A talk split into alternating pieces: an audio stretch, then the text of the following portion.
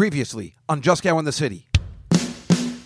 A half marathon. What the fuck? All they do is got marathons and parades, but my nose ain't broken yet. I don't think there's any other person on the planet. The swiping of the next photo is going to be a picture of Alan Alda that I sent to my sister. I was getting depressed about the movie, but then I'm in the movie.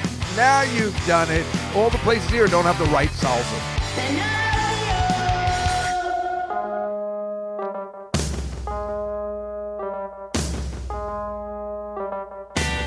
Hot cha, just got in the city. Everybody's here looking good and pretty.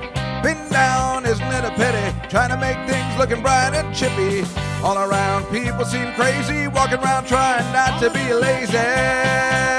But at night, it's a different place, making it work in your own space. Come on, come on and dance all night. I'm here each week, it'll be alright, cause it's just out in the city. Cause it's just out in the city. Cause it's just out city. Hello, everybody, and welcome to an all new episode of Just Go in the City. God damn it, I never get the date correct. It? I say to myself, no, I'm going to have the date ready. April 5, April 5 edition. What is the matter with me? Get ready. Prepare yourself, jackass. Yes, the April 5, 2022 edition. April, almost making it to where we need to be in life, which is May. May, everything will be right with the world. You'll see. It'll be great. But right now, let's concentrate on the month of April and making everything perfect. Well, how can I not but tape on April 1st? right? April Fool's Day. But how are you, everybody? Welcome to another exciting episode of Just Guy in the City where we will be celebrating the 50th anniversary of the release of The Godfather. And how could we not? Because, you know, with this podcast, I don't really like talk. I don't do that much talk about movies anymore. That's what we used to do with the Nightfly and that kind of stuff. And I like talking about the adventures in the city and everything. But um, how, the reason why I, it's important to just well play a couple of clips throughout and stuff like that is because let's just start it off with. And I tapped on this on the Tuesday show this week. The goddamn Oscars and the horrible, horrible human being that is Mr. Will Smith and as they say in The Godfather 2, him and his whole fucking family, which a clip that we even played two weeks beforehand, not knowing that Will Smith was going to be such a complete and utter clueless asshole. My God, now that I'm saying all these words, there's so much I have to tell you today. I don't even know where to begin. I'm going to write down clueless because I want to get back to it. I despise your masquerade, the dishonest way you pose yourself yourself and your whole fucking family. Well, I'm just going to start off with this because it won't go away. Thank God. Will Smith is an asshole. His family's an asshole. His kids are assholes. We all know that. I'm not saying anything that anybody doesn't want to. Anybody that's taking Will Smith's side, like Tiffany Haddish, is an asshole. Now, I did find out why Tiffany Haddish is taking the side, and apparently she is working or in a movie with Jada Pinkett then I have to say to myself, well, maybe I do the same thing. I don't know. I usually used to like Tiffany Haddish. I really liked her. I didn't like when she cut her hair, but um, whatever. Now I hate her because you have to hate Will Smith. Chris Rock, if you don't know him, and we're not friendly, and again, I believe I talked about this on the Tuesday show, but to reiterate for those of you who don't watch the uh, YouTube show, Chris Rock is a, a terrific guy and there's no other word for it except really a kind soul. And his act that he does on stage or when he's talking or he's doing voiceovers is an act like Sir Gilbert Gottfried. Gilbert Gottfried, since the day I met him, and I just saw a giant bee outside. Sorry about that. I thought it was inside. ah, oh my God, it's April. Since I met Gilbert Gottfried in the mid 90s or early 90s. Catch a Rising Star, he's been soft spoken and quiet, and obviously his persona on stage is much, much different. And Chris Rock is similar. And the four or five times we have met each other and spoken, he is the exact same way. So for uh, an asshole, for a, a guy that he's sitting there, his, his arms are behind his back, and this guy thinks he's being a big shot and goes up and slaps a guy in national television, then sits down and continues to berate him. You would think the slap should have been sufficient. This is how much of an asshole Will Smith is that he sat down and felt he needed to do more. You make the slap the point. And his face when he walks away thinking, wow, I just taught everybody a lesson, he is the worst person ever. To do something like that, get so upset and so clueless into the way of the world, what's happening in the world these days, and make it so much about yourself, and then ruin everyone else's night, including the best example, you know, your pal Questlove, ruining it for other black people. Let's just say that too. When you're like, we need more blacks at the Oscars, we need more black, and then there's black on black violence. I mean, let's just say it because also he ruined Questlove's night and this movie, this documentary he made about this black Woodstock that nobody knew about. Well, now nobody's ever going to remember that. The movie's going to suffer thanks to Will Smith. Did you even remember that Chris Rock was giving away an award at that time? Nobody's going to remember. Nobody remembers it. Nobody remembers it then. Nobody's ever going to remember it unless it's in a trivial pursuit trivia question.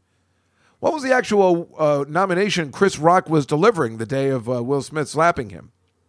He ruined his own time I, I just uh, spoke about this also with Sarah Silverman the other day, getting her take too. He ruined his own time. That was supposed to be his night. That was supposed to be a culmination of a guy from East Philly, is it, or something, who became a rapper, milked that into a TV show, a very successful TV show, and then a movie career, and then an action movie star career into an Oscar. That night should have been his shining moment and he ruined it for himself and everyone else. He ruined it for the Coda people that won it all. Anybody that won an award tonight, this selfish prick ruined it for everybody. And then he went to these parties and partied, and nothing is being done, and everyone's pissed. Now, I'm talking about mostly the comedy community is furious. Everybody obviously is taking Chris Rock's side. We've all been in a situation where people have been unruly, but you think when you get to a platform like the Oscars, God, Chris Rock's so lucky he doesn't have to worry about hecklers anymore. My God, what a selfish prick. Like that he thinks he's so full of himself, Will Smith, that he's like, everyone knows my wife has alopecia. She said it. Everyone knows our business. Everyone knows. We put everything out there. Wow. Wow. You know, it reminds me of uh, Kathy Bates in uh, Primary Colors. This amazing movie with John Travolta and Emma Thompson.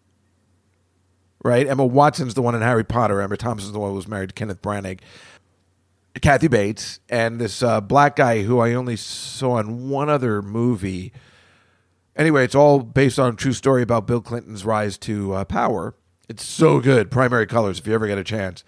John Travolta's amazing in it. You'd never know it was Travolta. It was it, he should have won an Oscar for that.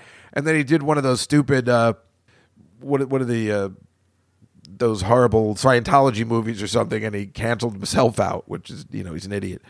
But this movie's so good, and she goes, well, you know, there's uh, the guy that Kathy Bates is working well. Aren't you the privileged black boy? Something like that. I'll find the clip for you because yeah, that's and that's what it is, right? It's like this guy, he's talking about that that idiot, the Williams sister's father as being this great guy. I mean, what the fuck is the matter? He's like sticking up for his for his his, the, the girls that were playing the Williams. What an asshole! And then he's like, it's all about love, and I have to protect. Oh my god, that speech hopefully will go down as infamy as hopefully, hopefully, a career destroyer man, I hope his life is ruined. Oh man, I would give anything for him to just be over and never get to go back to the Oscars like the way Charlie Chaplin did, where which he should have been, you know, I'm saying, and he in the 70s where he finally went back and he's like, Do they still hate me? And they gave him a standing ovation because he's fucking Charlie Chaplin and he should have. Charlie Chaplin, what did I say? Chapman. I'm mixing up him with Tracy Chapman. No, no one's ever done that. But I'm really hoping that he just get. And now there's all this stuff like uh, the producers said they. Uh, somebody said uh, the Oscars asked him to leave and he wouldn't leave, but now people are saying nobody asked him to leave. And there's all this second guessing, and why was he not escorted out, and whether Chris Rock wanted to press charges or not, which, you know, I can see why he wouldn't, even though we all want him to so badly. But why wasn't he escorted out? Why was he allowed to just sit there and yell stuff from the stage, especially curse? When Howard Stern were getting in trouble with the FCC at the drop of a hat, they're not going to charge the Oscars or Will Smith when, when they when they ruined the FCC ruined Janet Jackson's career for a, a nipple slip at the Super Bowl. You two-faced bastards. I hate Will Smith so much now, and that's the worst part is I used to love Will Smith. You know, when I get nervous about being somehow racist, and when people say, you know, like, and again, I've talked about this multiple times, I don't like Denzel Washington as an actor. But of course, for some reason, that comes off as racist, which of course is ridiculous. I just don't like Denzel Washington. He's a boring actor to me. But I always liked Will Smith. I like Eddie Murphy. And now I got to point out the black actors I like because that's the way the world has gone, right? I always liked Will Smith. I thought he was funny. I thought he was cool. I love the fact that my cousin, I believe, I don't know whether they still do, own the Philadelphia 76ers together. I'm like, hey, cool. I always thought his wife was cool. I thought she was really pretty. I thought she was good in The Matrix 2 even though she's unnecessary and useless. And now I, I just I hate him and I mean I hated his kids. Everybody hated his kids because they were forced upon us, but now I just hate him. I mean, absolutely hate him and want him. You know, th- there's no reason to uh, put ill will onto this guy because ill will Smith. Thank you, because he'll be fine. If he never makes another movie again, he'll still be able to. He's a billionaire he'll still be able to provide for his family and he'll live a nice, comfortable life. We just don't want to see him in movies anymore. He can write books, he can do whatever he fucking wants. I just don't want to ever see him again.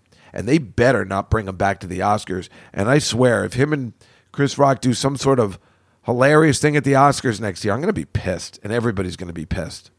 I don't know. We'll see how a year puts this into perspective. But People want justice. It was uncool, and everyone is in agreement. And and, and if you're not, it's uh, you're a moron. Oh, he was protecting his family. That's not how you protect your family. That's not how you do it.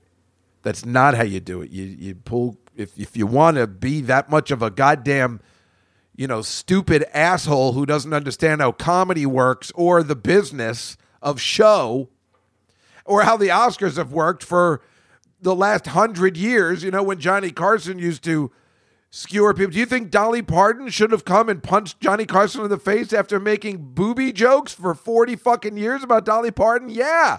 If we're going there, you privileged prick. But I mean, if you if you can't, it, that's not a, you. You go maybe you go up to Chris Rock at an after party and say like, uh, you didn't know my wife has alopecia. It's really fucked up. He's, and, and Chris Rock would have been, oh my God, I had no idea. I'm so sorry. That's the way it should have worked.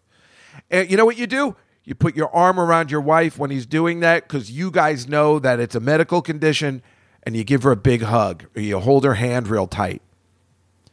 You know, go up and, and do what he did. And everybody knows that's the case. I don't have to say anything more about it. It's just so fucked up. It just makes me angry. Meanwhile, I was on the phone with Attell at three in the morning, and he goes, "Well, you know what Will Smith should have done is taken his Oscar and then beat Chris Rock with it to death, and say like, how you like me now, motherfucker?"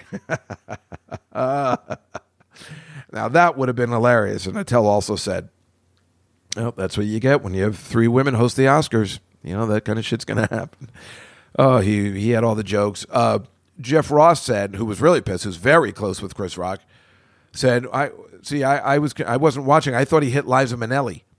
So all funny stuff, and of course the comics can make fun of it, and Chris Rock hopefully will make fun of it, and he performed as of the recording of this uh, last night or the night before, and everybody's waiting, but he isn't really talking about it, which means I don't know what that means. I don't know what that means. He just came out and said, "How was your weekend?" Everybody laughed, but uh, he said he wasn't going to talk about it. I'm surprised. Maybe he's waiting to craft his material, so it's flawless. I'm so angry about it. It bothered me for two days, and then when I keep seeing it on the news. I mean, think about this. I watch the Today Show every day, and all they were talking about, of course, it opens the Ukraine, Ukraine, because Ukraine, everybody's, I mean, what they're doing there is awful. And this replaced the lead story of a war, almost maybe possible the beginning of World War III.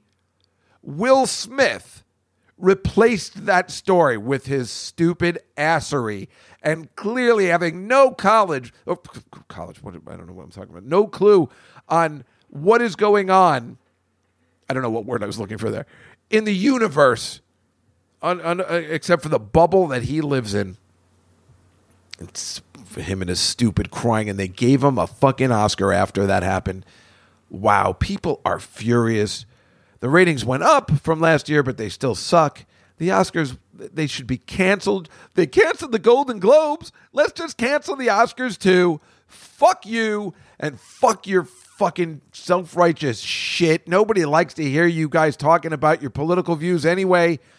Put the Oscars on Amazon Prime and get it off the network. Nobody's nobody cares anymore. You've ruined yourself out of a good time. I, like I said, I used to love the Oscars and I used to like Will Smith. God, I'm telling you, I've seen all the Men in Blacks multiple times, even the third one, which nobody watched. I love Independence Day. I always think he's so funny. I was watching movies because I went to see Wild Wild West was my favorite TV show as a kid. So I went to see the movie. And I, I loved that Will Smith was in the movie, but that movie sucked. But that ain't his fault completely. I like I hate Kevin Kline. That's the, one of the reasons I didn't want to see uh, Wild Wild West. I've never liked Kevin Kline as an actor. Now, can I say that? But people get upset about that too. They're like, "Why don't you like Kevin Kline?" I'm like, "I don't know. I don't know what strikes my fancy as uh, the way actors go. There are some actors that just uh, make it work for me, and I get excited to see them on the screen. And then there are the others that I just, I don't know. They're not working for me. I don't no idea why Kevin Kline is like I can't stomach him. Uh, you know, I don't like Robert Downey Jr. very much. Uh, again, as a person, meeting him in the 80s and stuff. And I didn't like him before I met him anyway as an actor. But the thing is, though, he is an interesting actor.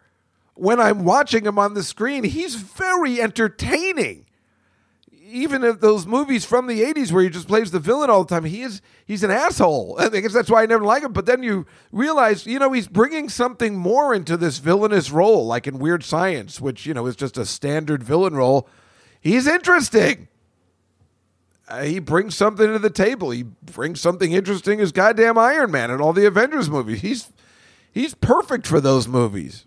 I was watching the Charlie Chaplin movie the other day. He's really good in that.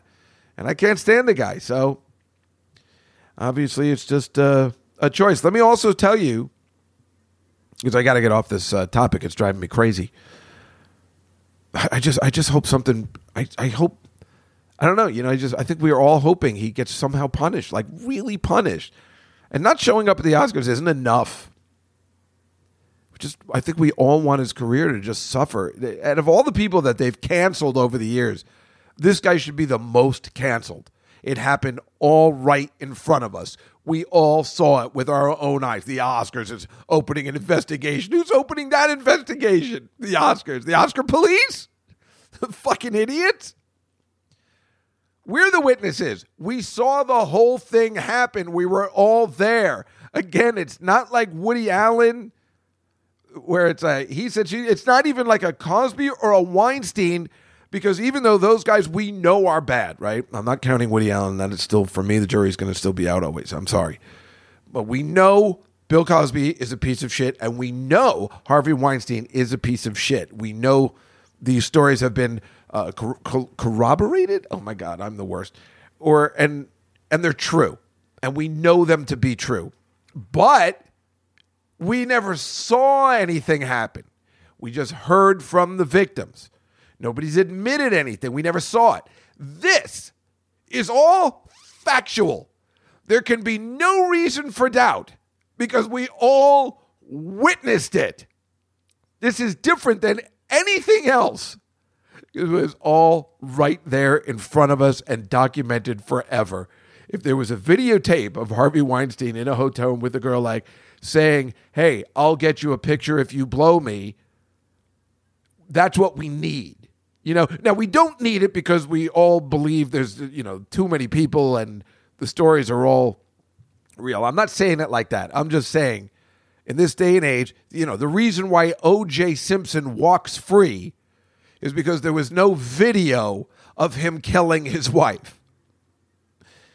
There is pure video of this guy assaulting with uh, thank God he didn't use a closed fist a, a, a, person uh, you know at the Oscars. I mean this is just pure video proof.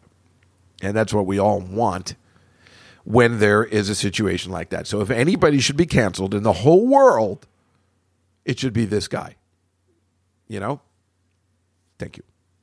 We've known each other many years, but this is the first time he ever came to me for counsel, for help.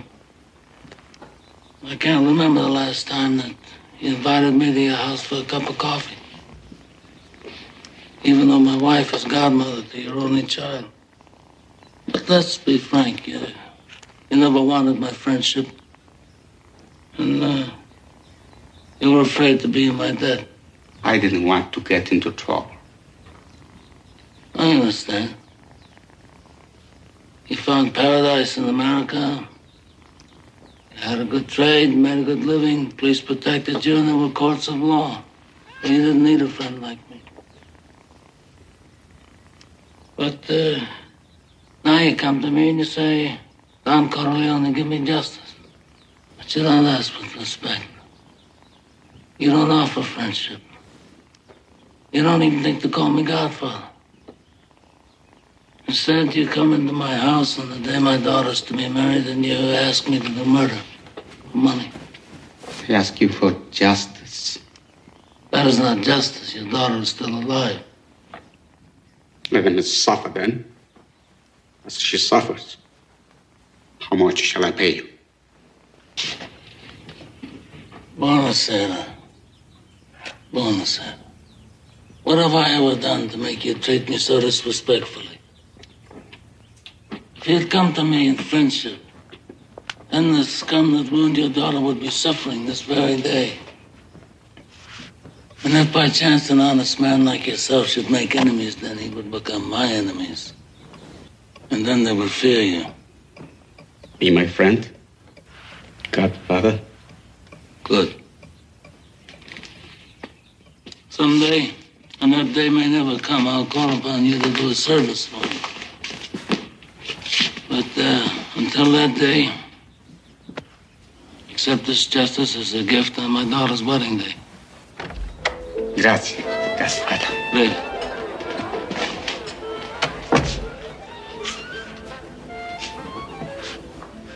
Uh, give this to uh, Clemenza. I want reliable people, people that aren't going to be carried away. I mean, we're not murderers, in spite of what this uh, undertaker says. Right, there's a couple of things I want to say. So I kept talking about Clueless. Uh, apparently, I mentioned on the Tuesday show that I, I thought I had mentioned it here. I guess I never did. I well, I just got the word back that they're. I'm, I'm doing an adjunct professorship at Montclair State University, which is in New Jersey. Uh, I presented them. I knew somebody that worked there, and they said they were looking for adjunct professors, which is a, you know, kind of a temp a temp professor to teach a course on the movie Clueless. I know it sounds like a joke, but you know me. You know that's my favorite movie. You know I love talking about Clueless. So why not, you know, teach others about the greatness of Clueless? And I guess I thought I'd never mention. I guess because you know I wasn't sure what was happening. I just kind of put in a bid for it. Now I'm actually going to the campus this month at the end of the month, talking to these guys. are going to show me around, and it's going to happen. Like you know, with the ne- next maybe the next year, I can't. You know, they they might have been all filled up for now. But whatever they say, there's uh, people quit, people have situations, so people slap people on stage, and then they get canceled. You never know what's going to happen. So I might have it this year, but definitely next year. But I'm so excited. A once a week professorship. The uh, it's called Totally Clueless and we are breaking down the movie Clueless and other romantic comedies. Obviously, I will be talking about Notting Hill, but it is a it is a writing course. it is a, uh, you know, I'm, I'm- what I'm talking about is the the movies, romantic comedies that are overlooked that are much better b- by crafting stories, dialogue. We'll talk about the movie Arthur. You know, that's what we're going to be talking about in this class. Per, you know, script dialogue and support rich supporting characters and how you know these things can affect a script that somebody might be writing these days and how important it is to do these things. Now it's very rare to make a movie like clueless and i know uh, you know i'm crazy about clueless right? Like crazy literally and figuratively. But we've talked to amy heckerling on the show and obviously i would have her zoom into the class. Why wouldn't i? And explain every line of dialogue is never wasted in Clueless. It- it's very rare to make a movie like that. Annie Hall is like that. Arthur is like that. Every line of dialogue is brilliant and thought out and comically crafted. That's almost impossible in a movie. With Notting Hill, I was talking about just the rich supporting character. Sarah Silverman, my friend, is in a movie I think called Marry Me. It just came out with J Lo and Owen Wilson, again playing the stupid, which she knows, best friend, which she's sick of playing, that has no backstory and no relevance except to say, "Wait, you're dating this guy?" You know that that's the way it's always been in stupid romantic comedies, which is why I say Notting Hill is so different than everything else. And and remember, Julie Roberts ain't that great. Hugh Grant is great, but the rest of the supporting cast is unbelievable, well acted, but their backstories are crafted.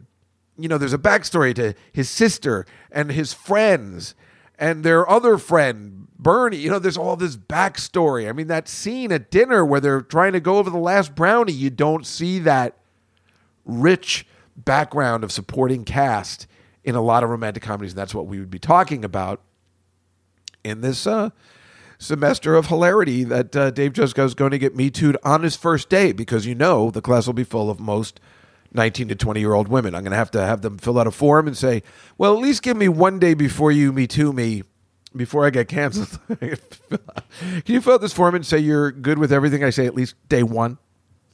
Oh, it's so funny. Every woman I've talked to, they're like, I would take that course. I'm like, yes, of course. Every woman's going to take that course. Clueless is the greatest movie of all time, and I'm going to explain it to everybody in a uh, in a uh, in a in a semester. I don't know what I'm going to do, or uh, uh, you know, otherwise for tests, or I mean, I have an idea, and uh, I'll I'll flush it out to you. Nobody cares. It's I don't think it's a big secret that I have to do this, unless it's a secret that somebody's going to take my idea. But why would they? Who's going to take it? Somebody's listening to this podcast. That's a great idea, of course. I know I know a college professor at NYU teaches The Godfather. Well, that's obvious. This is where you get them. That's how you're going to beat them, kid. That's how you're going to beat them. For you, for your father. I am Enzo, the baker. For you, for your family, for your father, for your father. Who are you? I am Enzo, the baker. Do you remember me? Enzo. Yes, Enzo. You better get out of here, Enzo. There's going to be trouble. If there is trouble, I stay here to help you. For your father, for your father. So that's the other thing too. Is uh, well, first of all, let me just say that this is episode number three six six. If you're combining the Night Fly, or if you're combining the spread, the Night Fly, and Just Go in the City, uh, I guess it's been what? What did I start? Two? I don't know when I started. Maybe it's been seven or eight years. Last week was episode number 365, which means that as of last week, you can listen to this podcast from the beginning every single day for one year.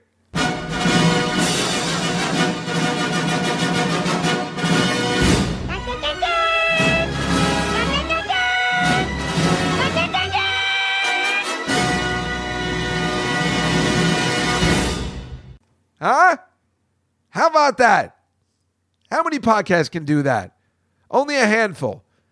This is episode number 366 with three name changes, but still pretty much the same format. Ridiculousness. That is the key. Ridiculousness. And a man in my position can't be made to look ridiculous. Now you get out of here. you tell the Godfather I ain't no brand leader. Yeah, I hate that story. All right, start talking. I was sent by a friend of Johnny Fontane. This friend is my client. Would give his undying friendship to Mr. Woltz. If Mr. Woltz would grant us a small favor. Woltz is listening. Give Johnny the part in that new war film you're starting next week. And, uh, what favor would uh, your friend uh, grant, Mr. Woltz? You're gonna have some union problems. My client could make them disappear. Also, one of your top stars has just moved from uh, marijuana to heroin. Are you trying to muscle me? Absolutely Now, not. to me, you service for a smooth-talking son of a bitch. Let me lay it on the line for you and your boss, whoever he is. Johnny Fontane will never get that movie. I don't care how many Dago, Guinea, what greaseball goombas come out of the woodwork. I'm German Irish. Well, let me tell you something, my Kraut Mick friend. I'm gonna make so much trouble for you, you won't know what hit you. Woltz, come a lawyer. I have not threatened. I know almost every big lawyer in New York. Who the hell are you? I have a special practice. I handle one client. Now, you have my number. I'll wait for your call. By the way, I admire your pictures very much. Corleone, Johnny's godfather. To the Italian people, that's a very religious, sacred, close relationship. I respect that. Just tell him he should ask me anything else. But this is one favor I can't give him. Well, he never asks the second favor when he's been refused the first. Understood? You don't understand. Johnny Fontane never gets that movie. That part is perfect for him. It'll make him a big star. I'm going to run him out of the business, and let me tell you why. Johnny Fontane ruined one of Woltz International's most valuable proteges. For five years, we had her under training, singing lessons, acting lessons, dancing lessons. I spent hundreds of thousands of dollars on her. I was going to make her a big star. And let me be even more frank. Just to show you that I'm not a hard hearted man, that it's not all dollars and cents. She was beautiful. She was young. She was innocent. She was the greatest piece of ass I've ever had, and I've had them all over the world. And then Johnny Fontane comes along with his olive oil voice and guinea charm. And she runs off. She threw it all away just to make me look ridiculous. And a man in my position can't afford to be made to look ridiculous. Now you get the hell out of here. And if that goomba tries any rough stuff, you tell him I ain't no band leader.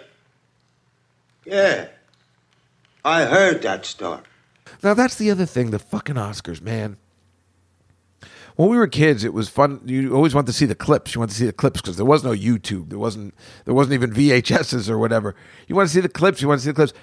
So I'm sitting there because I'm like, well, I'll watch it this year because I really want to see the tribute to the 50th anniversary of The Godfather. Well, I have not seen a worse tribute in my entire existence. They bring out Francis Ford Coppola, who looks actually good. He lost a lot of weight. Al Pacino, Robert De Niro. Only Coppola speaks for a second. The other two don't speak. I don't know why. Why two Oscar winners aren't speaking at the thing, I don't know. Then they show a montage, a musical montage with mostly Godfather 3 scenes. What the fuck? I don't know who was producing the Oscar. Actually, I do know who was producing it because I saw the guy. It was an all black production team, and I guess they don't give a shit about the Oscars or James Bond, which was the 60th year, because those montages stink. I don't think it would make a difference whether you're black or white. Boy, that is not the way to show tribute to 50 years of a movie that still means so much to people and was so unbelievably crafted and holds up 50 years later, let alone the entire Bond flan- franchise. But Jesus Christ, that was the worst, and that's why we have to do a little tribute today. I mean, it was really horrible. The stupid music montage, like a like an MTV video for the MTV video for The Godfather. It was really, I thought, completely disrespectful. And a man in my position. Yeah, you tell. I heard that story. You tell him I ain't no band leader. Yeah. oh, and if you ever see the SCTV sketch where they did The Godfather, oh my goodness, they got that guy who has the horse's head in his bed. They got the guy. The guy who played that guy, Woltz. They got him. Tom, do you like talking zucchinis? Dave Thomas played Robert Duvall. Yeah, that's right. We've talked about on this show before. They the got the SCTV did a parody of The Godfather where they did hits on all the three networks, and one of the hits was during a Three's Company taping. Look out, it's a hit. This is my new horse. Name is Signor Bruschino. I named him after Rossini opera. You appreciate talking horses, Tom? Well, I never. Signor Bruschino. Oh, I mean horses that talk like Mr. Ed. Yeah. Signor Bruschino, say hello to Mr. Hagen. Well, I said say hello. I swear to you, Tom, he's got the most beautiful speaking voice you ever heard. Now talk to the man. Are you trying to make me look ridiculous? You appreciate fresh air, Tom? Yeah. Well, do you mind waiting outside a couple of minutes? You better start talking. Because a man in my position can't afford to look ridiculous. You know my policy, no talking with strangers in the stable. Hey, Tom, did you hear that, huh? No, I'm sorry, I didn't. Come on, repeat what you said. No, tell the man what you said about the no talking policy. Ah, forget it. Got a minute, Mr. Hagen? You appreciate singing zucchini? Oh, that was a classic back in the day. And you know me, I did five tributes to The Godfather. Oh, I should have gotten the episodes.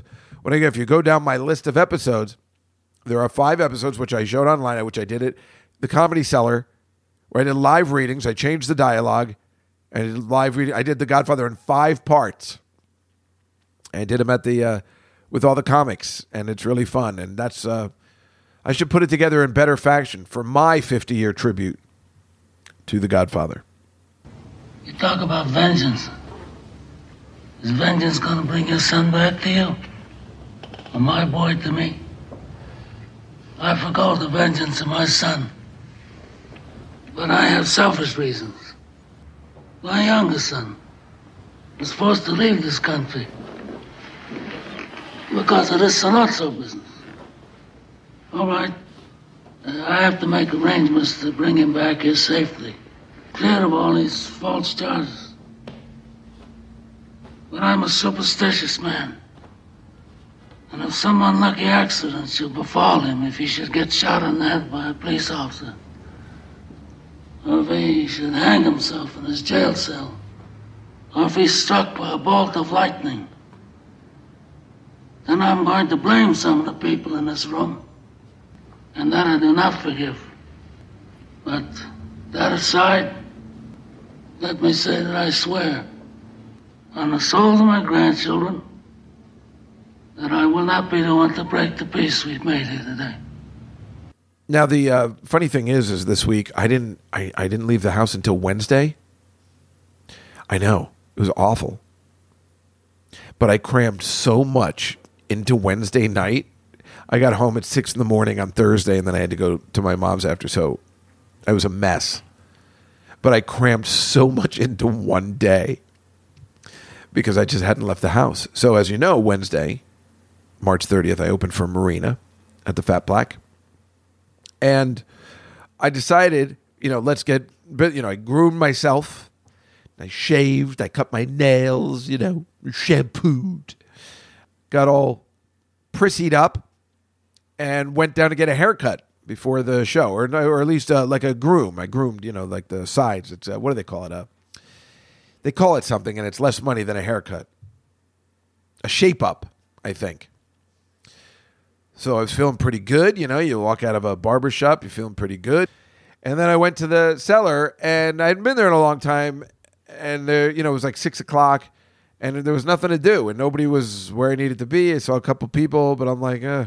and I was nervous about going down because I hadn't been down in a long time. I kind of thought there'd be this big warm welcome. It turned into that later, but I know. I'm, I was pulling my Will Smith, where I live in a bubble, thinking everybody has noticed that I've been gone, but they did later. I just went too early. So because it, it, during the time, I went over to the bar I usually go to, and my friend Lori made this amazing cappuccino for me. I think I took a picture of the end of it because I always forget to take the beginnings. So I think I took, and it was really great because I was going to get coffee at 7 Eleven, and this was 10 times better. And then I finally walked over to the place, and I saw these uh, waiters that I hadn't seen in a long time. Like, oh my God, what are you? I'm like, yeah, I'm back. so thank God, right? I was like happy. And they changed the uh, Village Underground Fat Black, they, they changed it. They were also doing a debate downstairs, and, he, and the guy was like, "Oh, you should come down and see the debate." And I'm, I think it was a debate about the Ukraine and Russia, because Noam loves doing that. The owner loves doing the debate, debating stuff. He usually has uh, Alan Dershowitz on, which I love when he has him on because he's an intellectual.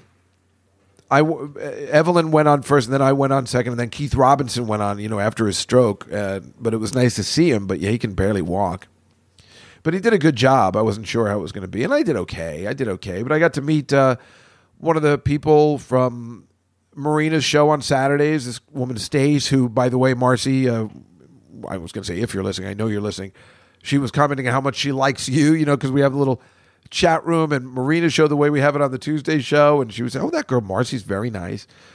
So, you know, in case you wanted to know, I, and I hung out with her and her uh, wife. Apparently, they are gay and you're allowed to be married now. So that was shocking to me. But we hung out uh, most of the night, just had a really nice time. But so I go to the bar at the Fat Black Pussycat. I'm like, I'm finished now, so I can get a drink. I didn't want to get beer yet, so I opened with some scotch. I wasn't ready for beer yet. I know I usually have the after show beer, but it was too early. So I got a little scotch at the bar, and I didn't recognize the bartender.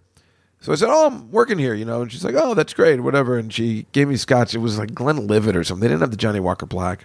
Again, I don't even know why I get that. It's so gross. I guess I guess I, I thought she was going to charge me, but I guess she didn't. I gave her twenty bucks. She goes, "Thanks," and she just took it. I thought I was going to pay for it. I just gave her twenty, and she just took it. I guess she was giving me the. I didn't. I guess I thought if I'm telling her I'm performing, she's not going to believe it. Every other time that's never worked, they always charge you. So I just put 20 bucks and she just took it as a tip, which would be fine, but it was, you know, it was just for one scotch. And I'm like, oh. And now I was like, all right, now I have to get another to make it kind of worthwhile. I don't know her to just open with $20. So I had to go down and get another, which I think just put me over the edge for the whole rest of the night. but it was okay. But I had to get another right to make it worth. I mean, even though that's, I still wasn't ready for beer, so I had to get it. But it was. I told Alon was there too, and I was just like, well, so I just gave her twenty dollars. She just took it. She just put it in a tip jar. I was like, well, I, I was to give her ten dollars uh, tip, but I now I, I I don't know. I got very confused. But uh, so then we went over to the to the cellar afterwards, you know, to have a couple of drinks more. And Marina and I and her two friends, you know, this girl Stace and her uh, wife. still, uh, still have trouble saying it, just like as I do my friend Alan and Lee, their husbands. What? How can that be? And uh, we're sitting there having a good time, having a beer. We're talking, and it's a lively place, saying hello to much more people because now it's uh, bustling. And Judd Apatow walks in. Oh, my friend Dave Rath walks in, who I'm mad at because he, you know, again, he's giving me like, hey, I'm in town and I just ordered food. And I'm like, you can't give me just a little bit more notice and Judd Apatow comes in. So I see them both. So I get up and I put my arms around Dave and Judd Apatow. And I'm like, look at us, huh? The three of us together again. Who'd have thought? it was awesome. Because uh, I, you know, thank God he remembers me. and it would have been like, wait, what's he doing? Uh, but thank God Judd likes me. And uh, it was really funny. And it was good to see him and we talked about. Uh, so I that day was Pete Holmes' birthday, you know, from crashing, and I wished him a happy birthday. And then Dave told me he just had COVID. He had COVID, and his client also is doing a play off Broadway had COVID. I just like all these people are getting COVID, and you keep thinking it's over. But nobody's like getting sick, sick. I think most people are asymptomatic. You know, I guess if you're boosted, but yeah. So that was weird. And then I was just hanging out outside. I mean, it's just did a little high again because they got these new joints that like are COVID joints. So they're individual joints, but still, that's too. I still can't take. You know, one puff is good for me. Maybe I took two, but I was having such a good time. having such a good time hanging out, being with people, saying hello to all the comics that I haven't seen in a long time. It was really great. Of course, my friend Steve was there because he works there. So it was great. And I saw Noam, and it just, I, you know, I hadn't, see, I hadn't been out in a long time, and I hadn't seen anybody from the cellar. So it was nice to be seen, and it was nice to seen and hang out and just party and drink. And then we are just out in the street just talking. And, you know, just people come by and you're just saying hello to everybody. And, it, you know, I, I, that's the thing. Every night, if I had to do that, I don't know whether I would like it. But because I was gone for so long and didn't want to go back, it was a pleasant experience. So I got to see everybody, and I was a little drunk, but in, in a good way. And then I went back to that bar with those lesbian girls because I still wanted a drink. And we had a, a good time and you know just talked a little bit. Oh and then oh this is the best. Apparently i just found this out yesterday. Apparently and i've never done this before. I butt dialed or pocket dialed comedian wendy liebman. Now you know how much i love wendy liebman but why she was on my phone and why I would accidentally dial her, that's never happened to me before. I must have been loaded. And she goes, did you mean to leave me a 20 minute message with you talking to some girl at a bar? And I'm like, oh my God, I am so sorry. I am mortified. The only thing I can say is number one, I had you in my phone because I was planning on wishing you a happy birthday.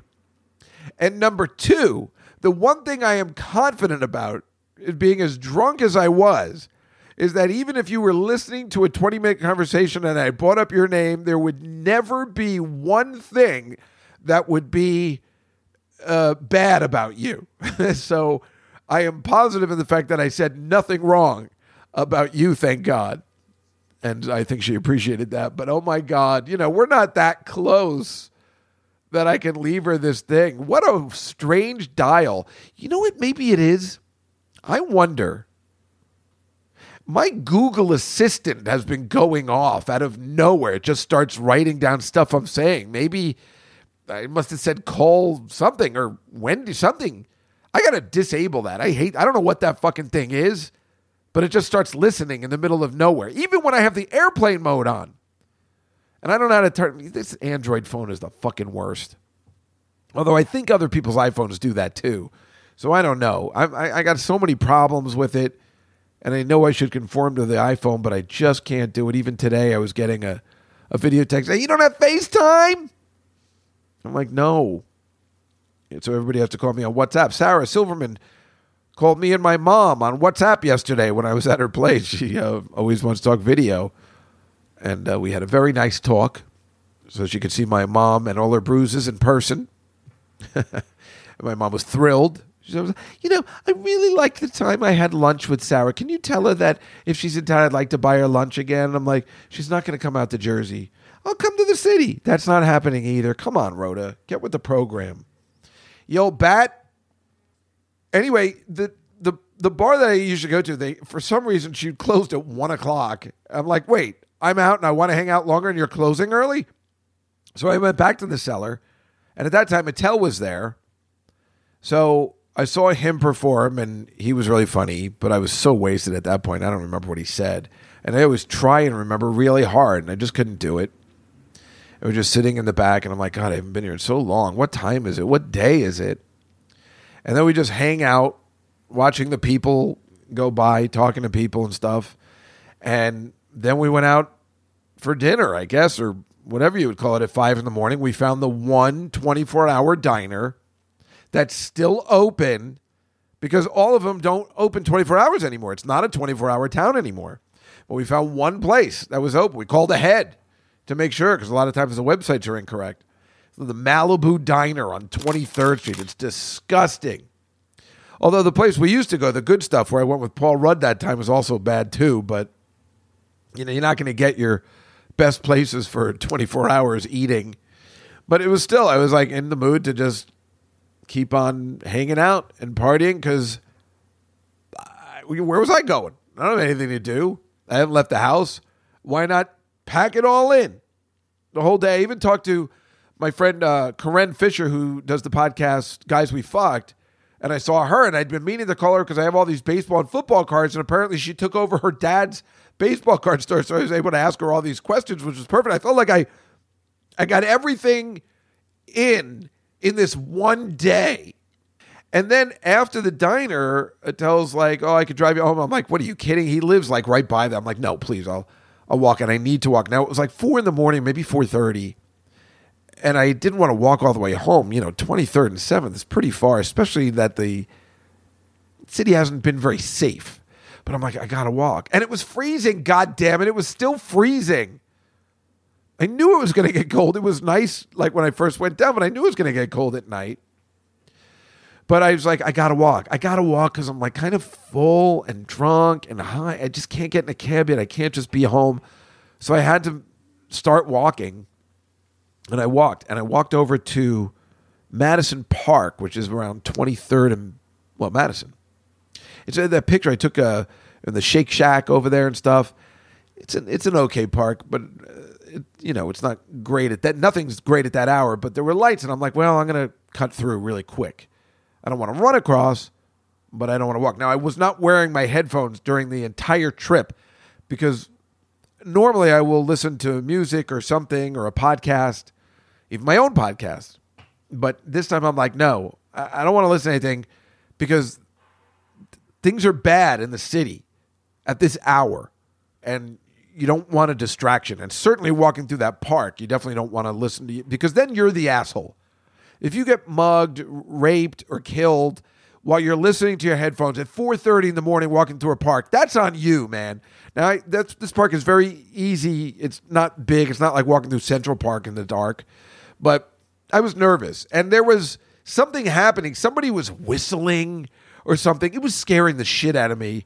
But I had to go across. It was just easier because there was this construction in the way. So I'm like, I just, I just do it. I'll just walk across really quick. I won't run but I also won't walk really slow. And I wasn't listening to anything. And I was just getting really nervous. There lots of rats in there and stuff. Oh my God. I was like totally shaken up. And I'm like, if I can just get to the other side, I think I can make it. Because once you get to Madison Avenue, it felt a little better. Because that's more corporate area, you know. It's but you know, again, in this time in New York City, things are not awesome. So yeah, I was really uptight about it. And my friend, the cop back in the maybe before the World Trade Center even went down, used to say, I hate that you listening to your headphones and walking. It's just too dangerous. And he was saying that way before any of this happened. So that is the thing. And I definitely do it. You try and put it on low at least so you can listen to what's going on around you. You know, you got to be aware, especially when you've been drinking stuff. That's when it usually happens. The three or four times I've gotten mugged in the city uh, back in the 80s or 90s was because I, I was out of it. I was drunk and I wasn't paying attention. You don't have your guard up, and they know that. They can sense it. So anyway, uh, everything was okay, but like I said, the guy whistling, I couldn't see where it was coming from. I'm like, what is this? The fucking Warriors movie? Was he whistling The Stranger? Did he know me from Billy Joel A to Z?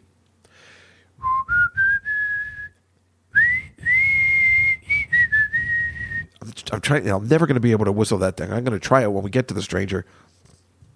You can say I'm not getting it.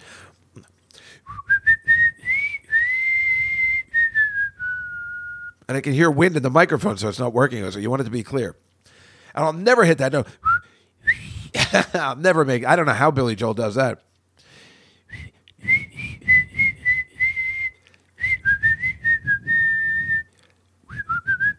I can hear the wind, so it's not as effective. It's got to be clear, or maybe when I play it back, it won't sound like that. I don't know. It's not very good. Anyway, somebody was whistling. We're like, when does that happen? Except in the movies when you're about to be killed. So that was terrifying. And then I get to Madison, I get to Park, and I just want to walk through Grand Central again because it's freezing and at least I'll have three blocks of warmth. But of course, Grand Central closes at one o'clock in the morning or 1.30 and it doesn't open till five. And I'm like, God damn it. Sorry. So it must have been before five, right? It was about 4.30.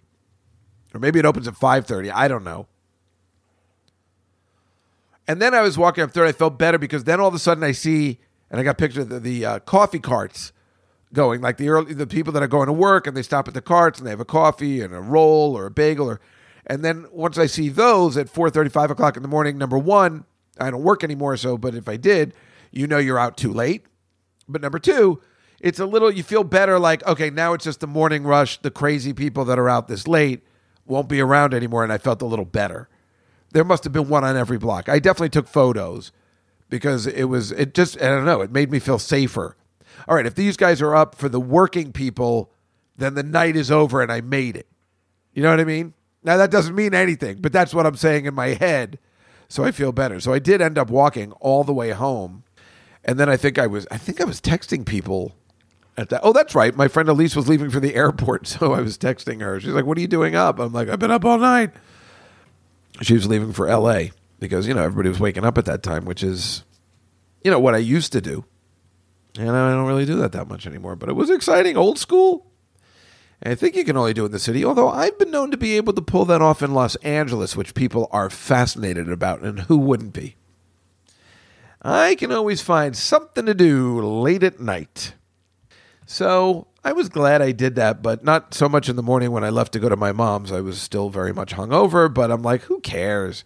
It's not like I have to go to work. I used to have to go to work in that condition, and that is how you get sick and catch COVID. You don't get enough sleep, you're drunk. You, that's when I've always caught something. But I was fine. I'm like, I'll go to visit Rhoda, and my plan to visit Rhoda was uh, this my friend Victoria, who is married to Lou Pellegrino, who we've had on the uh, Tuesday show before. Victoria used to be married to Vic Henley, and uh, we've been still friends. She lives uh, down the beach, which is why I want to move there because I, you know, like all my friends there. So she tells me that there's a place in Frio. Oh, that's where that pizza place, Frederico's, is. I think that's what it's called. Oh, it's supposed to be. It's really good thin crust pizza. And I'm like, it is. She's like, yeah. Everybody goes there. Everybody talks about it. And I'm like, and I'm, listen, you, you know me. When it comes to wings and pizza, I'm snobby. I don't know where the pizza part came in, but I guess it has something to do with Steve owning that place Fiore's back in the day. Thanks to fucking COVID, it's gone. And he was a stickler about pizza and wings. So, I mean, wings have always been my thing. You all know that. I don't have to explain that. But then once he, once Fiore's came, I'm like, this is the best pizza I've ever had in my life. And anybody that thinks otherwise is an asshole. However, this isn't like a Will Smith thing. I understand that pizza is a complete uh, choice. People like different forms of pizza. You might like the stupid Chicago deep dish pizza, which I think is stupid, but that might be you. You might like more sauce. You might like more cheese. There's no one thing that calls a pizza what a pizza is.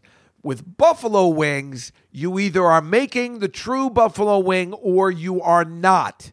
You cannot call it buffalo wings and say it's buffalo wings if I say this is not a true buffalo wing. You know how angry I get about that. But pizza is a complete personal choice. I mean, a wing, chicken wing, is a personal choice, but not a buffalo chicken wing. Is you are getting the recipe from the Anchor Bar in Buffalo, New York. That's the buffalo wing. A pizza could be anything, and it's to whatever you like. I thought Fiore's was the best pizza I'd ever had. Steve would concentrate on the sauce. It was the most important thing. So when she said thin crust, I'm like, maybe that's good because Steve's was a little bit thinner crust, and I like that. And I understand people that like regular dough pizza. And I like that too. I like all different kinds. But I was hoping it was going to taste like Steve's. And now that Fiore's was closed, I'm like, well, I'll bring a pizza to my mother and we'll eat it. And I found out the other, I didn't even know my mother liked pizza. And then I found out her favorite toppings are peppers and onions. Who knew? Who knew? 90 years of the making, we never knew because our mother wasn't honest to us. We're like, oh, I guess I like pizza. I don't know. Whatever my dad wanted, she ate. Hmm. I've never seen anyone eat pizza like that.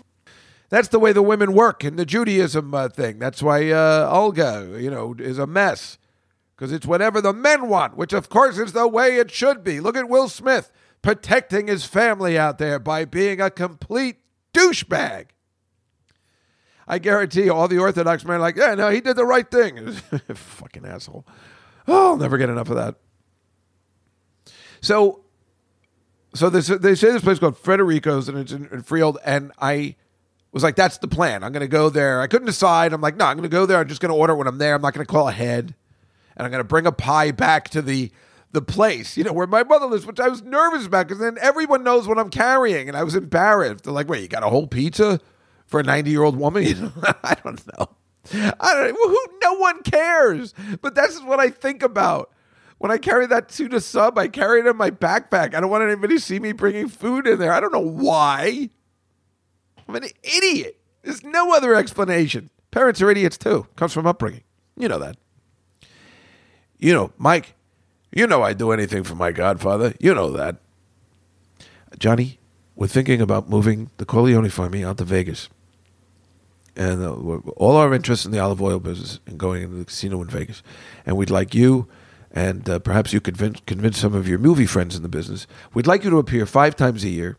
We'd like you to sign a contract to appear five times. I'm trying to get it together. Sure, Mike. You know I'd do anything for my godfather. Johnny, how are you? Hello, Mike. Nice to see you again. We're all proud of you. Thanks, Mike. Sit down, Johnny. I want to talk to you. The Don's proud of you too, Johnny. Well, I uh, owe it all to him. Well, he knows how grateful you are. That's why he, he'd like to ask a favor. Mike, what can I do? The Corleone family is thinking of giving up all its interest in the olive oil business, settling mm-hmm. out here. Mm-hmm. Now, Moe Greene will sell us his share of the casino and the hotel so it could be completely owned by the family. Tom? Hey, Mike, are you sure about that? Moe loves the business. He never said nothing to me about selling. Well, I'll make him an offer he can't refuse. See, Johnny, see, we figure that entertainment will be a big factor in drawing gamblers at the casino. And we hope you'll sign a contract to appear five times a year. Perhaps uh, convince some of your friends in the movies to do the same. We're counting on you. Sure, Mike. I'll do anything for my godfather. You know that. Mike, you don't come to Las Vegas and talk to a man like Moe Greene like that. Now, was Moe Greene better in The Godfather or as Jo Polniaczek's father in The Facts of Life? You know, we'll never know. Now, so I go to this pizza place, and it's in, and it's a really annoying, annoying. It's like the center of town in Freehold, New Jersey. It's fucking stupid there, and it's stupid to park. They're like, I live in New York City, right? So I'm being a snob now. Yes, because we know it's difficult to park in New York City. I don't want it to be difficult to park in any other fucking small town that I go to. I don't need the aggravation. It's bad enough. Have you ever, and I don't think anybody ever has who listens to this podcast, try parking in Hoboken. Good fucking luck. Or Asbury Park. Fuck these small towns that have problems with parking. I live here. This town sucks for parking, and that should be the end all. And anytime I'm anywhere else, I should never have a problem parking. That's the way I think in my head. So I was miserable. I'm like, I gotta go one way turns. I gotta do this. I'm like, I don't need this. So I park my car all the way in this parking lot. I walk over to the restaurant, and it already looks stupid. I'm already angry. I'm like, there's something. I, I- I look like I think I saw their menu. I saw some of the pictures. I'm like, I don't know. That don't look right. That don't look like any pizza I would want. And I go into the restaurant, and there's a bar there, and I'm like, yeah, hello, hello, is anybody working here today? Hello? Hello? Anybody home? Hey, think with fly, think. I'm like, yeah, I want to. Where's to go? He goes, oh, you go all the way in the back. Apparently, the restaurant's really big. You got to go all the way back, and you can order it all the way in the back. I had to stop in the middle and say, like, where the fuck do I? There was another hostess stand. I'm like, is this where he orders it? No, no, you keep going. You keep going. So I really parked far, and then apparently they have a to-go window, which is in another parking lot, which I didn't know. That's all right. Nobody told me. I didn't ask. So I go to the window. And I'm like, yeah, let me get a. And, and when I'm going through, I'm seeing people sitting in the restaurant for lunch and they're eating the pizza. And I'm looking at the pizza. And not only does it smell not great, but it don't look very good. It, it they, you know, they all had it on the on those racks, those pizza racks where they're eating it. And I'm like, they must, have, you know, everybody was eating a pizza because they said, well, Federici's the best. But it, it, it just looked shitty. I'm like, see, they, they're not making it right. This is not like, I thought it was going to be like Fiore's pizza. And I said, I can tell already this pizza is going to suck. I can just tell. I can tell by the smell, which is not enticing, and looking at the pizza, they are not concentrating on the sauce. And this is a stupid, just regular pizza, and just happens to be thin crust. And people clearly have no idea what pizza is supposed to fucking taste like. They're fucking idiots in Jersey, I guess. They're fucking idiots. Like, so, so well, I'll get to that in a second, right? Wait to hear this. So I go to the counter and I say, "Can I get a large pizza, half peppers and onions, half plain?" And he's like, "You want anything else?" I'm like, "Uh, have a coke." he's like, "Okay." Two more cokes? He's like, "You want the coke now? It'll be about twenty minutes." I'm like, "Fine. I go, I'll go with my car. I'll bring it around here." So I got plenty of time. And I think the whole, oh, a- again, so the guy goes, so I think the guy goes, it's $20.80 or $20.81. I give him $21, no change. What the hell's going on? I'm like, how could this happen two days in a row? All right, granted, it's only 20 cents, but like, what, what, what the fuck? and they don't take credit cards. They only take cash. So I'm like, what, what, hello? I don't want the 20 cents back. I don't care. But it's just, that's the second time in a 24 hour period that happened to me where they just took the money and like, ah, now he loves it. I don't understand what the fuck is going on. Nobody's talking about that. That people have gone insane. Normal people that work in a pizza place. So I go back, I get my car, I bring it around. I got to go through like all these like circles and hoops just to get to that stupid back entrance. I get there, I pick up the pizza, I walk back to the car with the stupid pizza. It feels like shit. It's a large box, but you can tell there's like no weight to it whatsoever.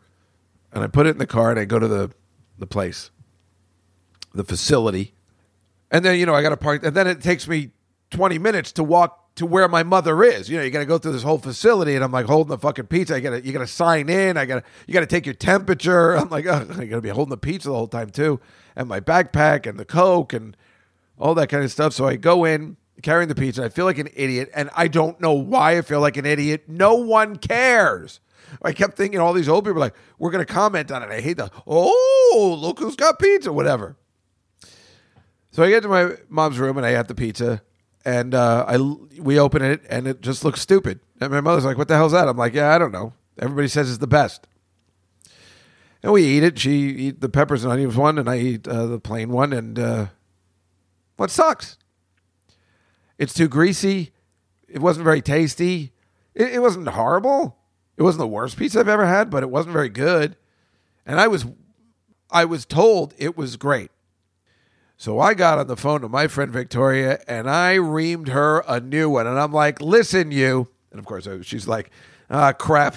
I've been waiting for this call. and I'm like, well, it would have been no fun to tell you it was good. So, and I let her have it. And I said, you don't know shit about shit. This pizza stinks. And she goes, well, tell Bruce Springsteen because like he orders it all the time and has it delivered. It's his favorite place. And I'm like, Another reason why Springsteen is a moron. He doesn't know good pizza. If it came out of a car, grabbed him by the throat and punched him in the face. I don't know where I'm coming up with this analogy, but you know how I'm mad at Springsteen. Now I hate Springsteen even more. I don't hate Springsteen. I just don't care for his music. But now, uh, you know, I have an even other reason. I'm like, this guy doesn't get. This is his favorite pizza place. He's a moron. Then this pizza stinks. It's like, I don't know. Everybody says they like it. Well, everybody's an idiot then. I'm telling you, if you guys were here and we all had a Just Go in the City pizza party, I'd be embarrassed. You'd definitely have to sit there being like, I know what you'd say. You'd be like, it's all right. It's not, if you came from all over the world to have a pizza party with me, and you're like, oh man, he's been talking about this pizza. Oh man, would it be disappointing? There's no way you wouldn't think the same. It's stupid. They definitely didn't concentrate on the sauce. My mother said, you know, they make better pizza here at the old age home. And you know what? I think I believe her. I think I'm going to try that pizza. I get a feeling she's right for some reason. That pizza sucked. Oh, everybody talk. It's Bruce Springsteen's favorite place. Well, now we have another reason to why I don't care for Bruce Springsteen or his nonsense. I mean, again, nobody hates Bruce Springsteen. I don't hate Bruce Springsteen. I just don't care for his music. If he was here right now, I'd be floored and just as tongue tied as anybody could be. He's still a cool guy. I mean, he's the coolest. I just don't like any of his music and I just don't give a shit. but nobody doesn't like Bruce Springsteen. But now I hate his taste in pizza as well. I mean, I can't believe how much that sucked. I was so angry about it. And I, she's like, well, don't yell at me. I'm like, how could you not tell it's good pizza? Now, you know me, I'll also eat Domino's pizza. Because I never call it pizza. I say, order Domino's. We've had this conversation multiple times. You know, I will have Domino's in a crunch. Enjoy it, but it ain't pizza. This is supposed to be the best pizza in Jersey. Well, Jersey stinks. It's a good reason for not moving here. Meanwhile, I don't know what pizza I like in Manhattan. I mean, yeah, I got a pizza place I go to here by my house. You know, I'll order a couple of slices, and it's very good. It ain't the best pizza I ever had. Fiore's was the best pizza I've ever had. And until I can get that pizza back. Now, there's a place in Brooklyn called Spumoni Gardens, which I believe makes the kind of pizza that Steve was making at Fiore's, which more concentrates on the sauce, more like a grandma pie. And I think that place, I've had their pizza and it's outstanding. So I think Spumoni Gardens might still be a place where I can get the kind of pizza I'm looking for, that Dave Juskow is looking for. Because it's like, even in Spider Man 2, the original with Tobey Maguire, he's working at Joe's Pizza. You know, everybody's like, oh, Joe's Pizza is great on 6th Avenue in the West Village. Well, Joe's Pizza sucks. They just happen to be open late and they're in a really good, convenient place. But again, you're an idiot if you think Joe's Pizza is any good. It's not good, it's just convenient and it's just open, used to be open all hours. Now, there's a, I believe there's John's Pizza, which is on Bleecker. And that pizza was okay. And that's more of a thin crust on a pie. There's also Patsy's Pizza, which does the th- same thing. But all these pizzas are just okay. But I think this, for me, and I would think that people would agree. And you don't get me started on Denino's. Steve wanted to take me there last week. He's like, no, it's not like the one in Manhattan that you hate. Everybody knows I hate that place, Denino's. My friend John, he's like, oh, Denino's. I'm like, shut the fuck up. You don't know what you're talking about. Not only does their pizza suck, but their entire whole place sucks. Them and their whole fucking family. Yeah, you play your games and I'll play mine, but I don't want you to contact me again. And that's another thing. Come to this clean country with your oily hair, Mr. Corleone.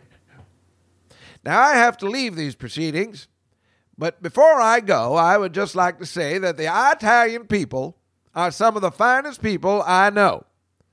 And I would hate that a few bad apples have made a problem in this country. Now, I know I'm not getting the dialogue right, but you know what I'm saying. And I would hate to think that a few bad apples have ruined it for everyone. Uh, Mr. Chairman, I would like to verify the witness's statement. For years now, a growing number of my constituents have been of Italian descent, and I've come to know them well. They have honored me with their support and with their friendship. Indeed, I can proudly say that some of my very best friends are Italian Americans. However, Mr. Chairman, at this time, unfortunately, I have to leave these proceedings in order to preside over a very important meeting of uh, my own committee. But before I leave, I do want to say this that these hearings on the mafia are in no way whatsoever a slur upon the great Italian people. Because I can state from my own knowledge and experience that Italian Americans are among the most loyal, most law abiding, patriotic, hard-working American citizens in this land. And it would be a shame, Mr. Chairman, if we allowed a few rotten apples to give a bad name to the whole barrel. Because from the time of the great Christopher Columbus up through the time of Enrico Fermi, right up until the present day, Italian Americans have been pioneers in building and defending our great nation. They are the salt of the earth, and they're one of the backbones of this country.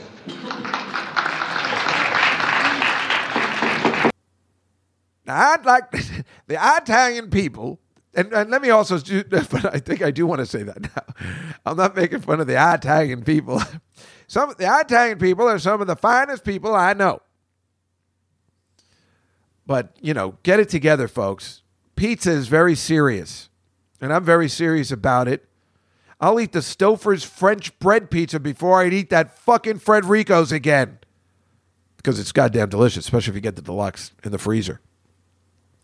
I cannot wait to try my mother's senior citizens facility pizza and then go to Federici's and shove it in their face. If there wasn't a parking problem, I would go there, just have my car waiting, and maybe have somebody drop me off, and I'm like, see this? This is a pizza I got at the old age home. You guys stink. And then I take the pizza, and rub it in their face. Here you, here's your stupid pizza. What's the matter? Too oily for you, jerk offs? Ugh. Steve's pizza was never oily. This was disgusting. They don't know what they're doing. Boy, that pisses me off, right? and what's funnier than getting so annoyed over something like this? That's there's nothing funnier. Folks, this is why you like Just Go in the City. There's nothing funnier than getting to, to do a 20 minute chunk on how bad this pizza that was that Bruce Springsteen swears by. there is nothing funnier than this. Tell your friends, sign up on Patreon because you can get more of this every week. 366 episodes don't lie. If you're just finding the podcast, you can listen to a show every day for one full year, you lucky sons of guns. How are you? You can listen to this one on Tuesdays, and then on Wednesday, you just start with the catalog. Oh, every show is amazing. Oh, there's so many shows I'd like to apologize about, but what are you going to do? And speaking of Spider Man, when I was saying uh, that they filmed Spider Man 2 at Joe's Pizza, I finally saw the third Spider Man in the Tom Holland one, Spider Man No Way Home. So I was dying to see it, and I did get to see it for free. So I didn't want to pay $20. I finally got to see it, and it was pretty good. See, the Oscars ruined it for me. God, that Oscar show just keeps giving as bad. They ruined it for me. I didn't know Tobey Maguire and Andrew Garfield were in it. And then once I saw the scene that they showed, god damn it, I was like, damn it, they ruined it. I mean, I had heard rumors, but I wasn't sure. But I guess it's my fault for not seeing it sooner. Spoiler alert. And then I couldn't wait to see. I was dying. It's like there's a little frustration to it because he causes all these problems. And that always bothers the shit out of me. I mean, that's the way Spider Man is, is that basically Peter Parker causes all these deaths and problems. James Bond causes a lot of deaths that could be avoided, I feel. And you're supposed to trust these people. So I don't know. That kind of shit gets on my nerve. Meanwhile, I still very much enjoyed the movie. I think I like this. I can't decide which one I like best out of those. Obviously, Spider Man 2, the Tobey Maguire Spider Man 2 was the best one that there is. That's still a really terrific movie. But it was great seeing all those old villains and how they combined the Spider Verse. Willem Dafoe is always fantastic. And uh, who's the guy that uh, plays Doc Ock? J. Jonah Jameson, uh, you know, the, the guy who was J.K. Simmons. So there's a lot of good performance. Benedict Cumberbatch. It's funny, they have all these Oscar nominees and winners. And it was great seeing Tobey Maguire again. He'll always be my favorite. He was great, and he's older, and that was interesting. So, and Andrew Garfield was okay, and I really can't stand that guy, but mostly because he's British. I know Tom Holland is too, so that does really bother me that, you know, these British people are playing American superheroes. That's why I guess I like Tobey Maguire the best. But whatever, you got to get over it, right? Because they're pretty good. They're pretty good at those American accents. You'd never know. God damn it. And when we do it the other way, we stink. That was what was bothering me about Nicole Kidman playing Lucille Ball, that kind of stuff. In this day and age, when you're like calling out you can't have you can't play a crippled person in a movie or a play because they're not actually crippled, then let's go for it all and get rid of these Australians and start putting American people in the American movies. Let's go for it all. Let's call it what it is, shall we? But but still let Hugh Jackman always play Wolverine. He's all right. We'll let him go and everybody else has got to suck it. Suck it. My father's no different than any other powerful man. Any man who's responsible for other people. Like a senator or a president. You know how naive you sound? Why? Senators and presidents don't have men killed. Oh. Who's being naive, Kay?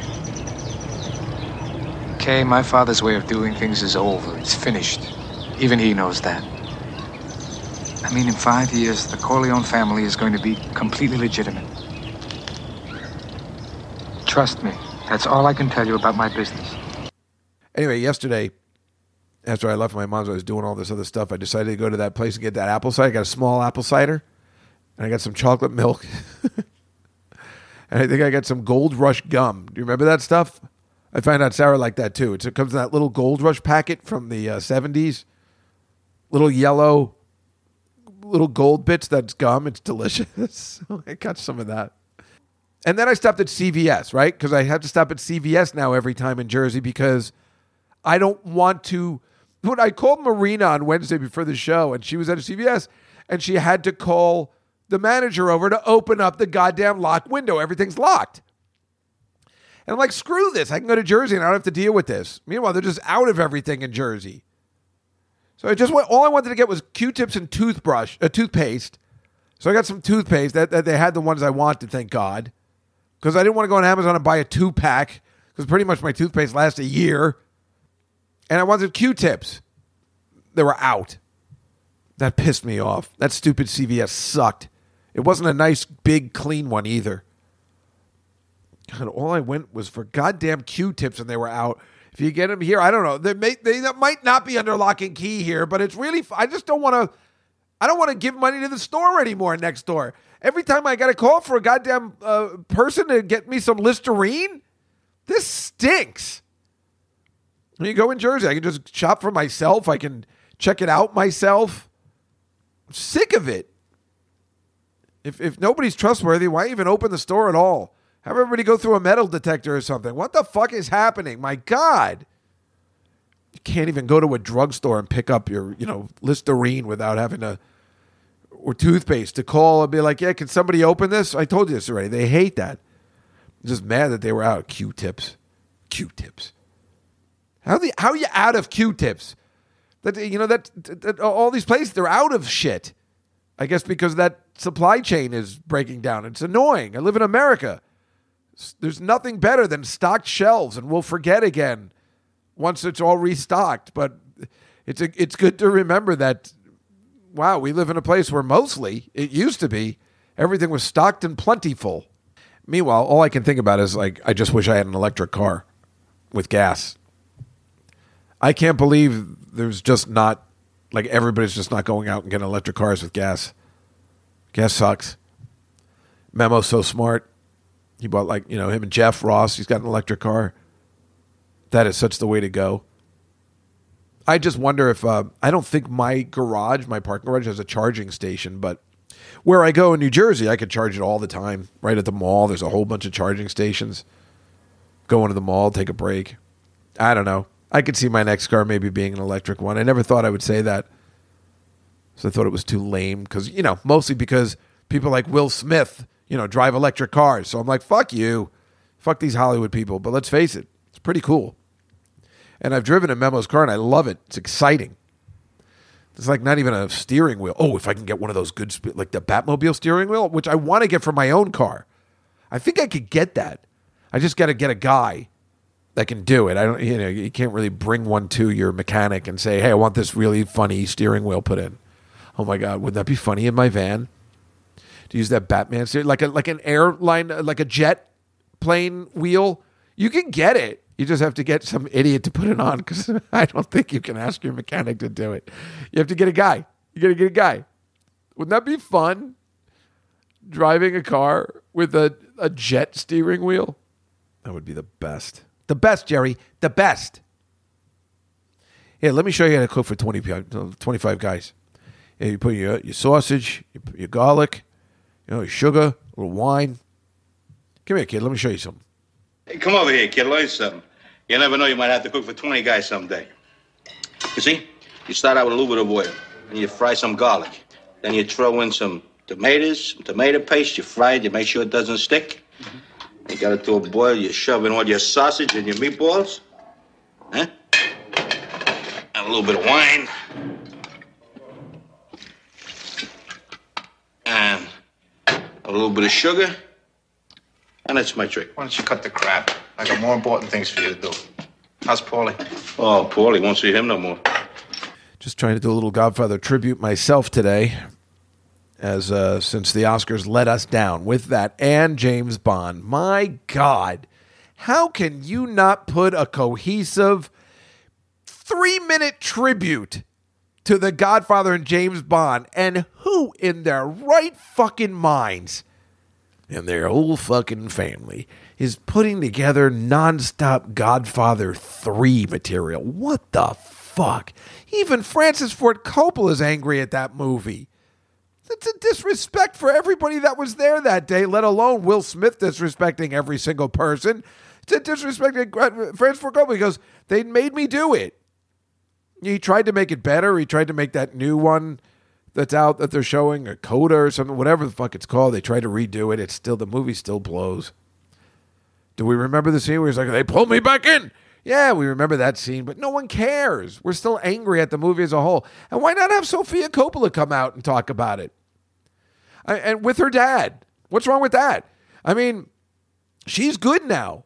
She was the most hated person on the planet when that movie came out, but she's totally done things on her own and made a name for herself. Where was she? She's in the original Godfather movie. She's also in Godfather 3. How do you not have her come? She's also an Oscar nominee. You people suck. I hope they never have the Oscars on again. I hope it just goes the way of Kiner's Corner. I don't know why I put up Kiner's Corner. Maybe for Dave Elliott, it was the only person I could think of who would care. The Kiner's Corners was an old when they had the Mets games. Uh, and they they would have the wrap up show was this guy Ralph Kiner had a show called Kiner's Corners.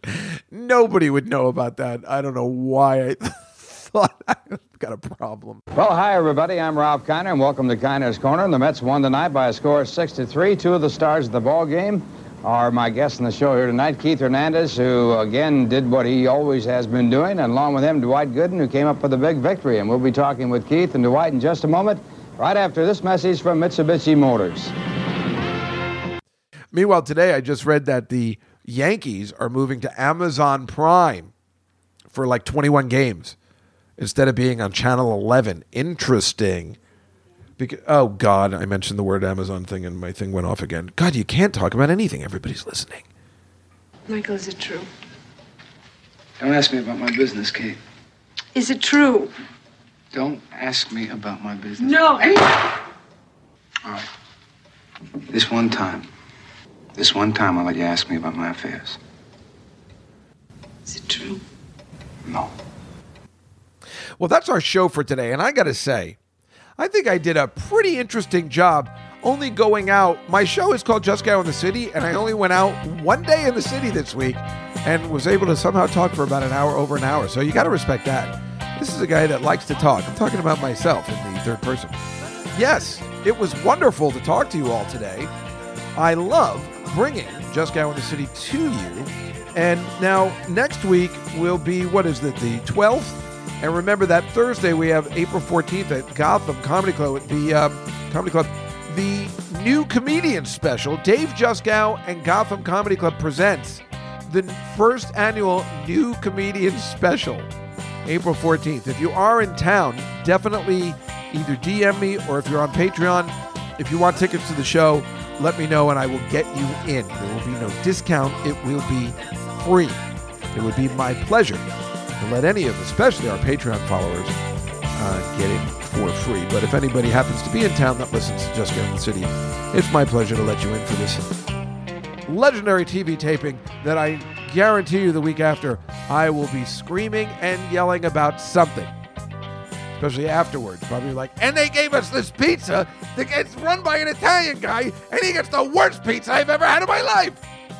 So you can look forward to that. And that's all next week on Just Get Out of the City. For otherwise, though, have a wonderful week, everybody. Enjoy April. And we'll see you next time on Just Cow in the City. Good night, everybody.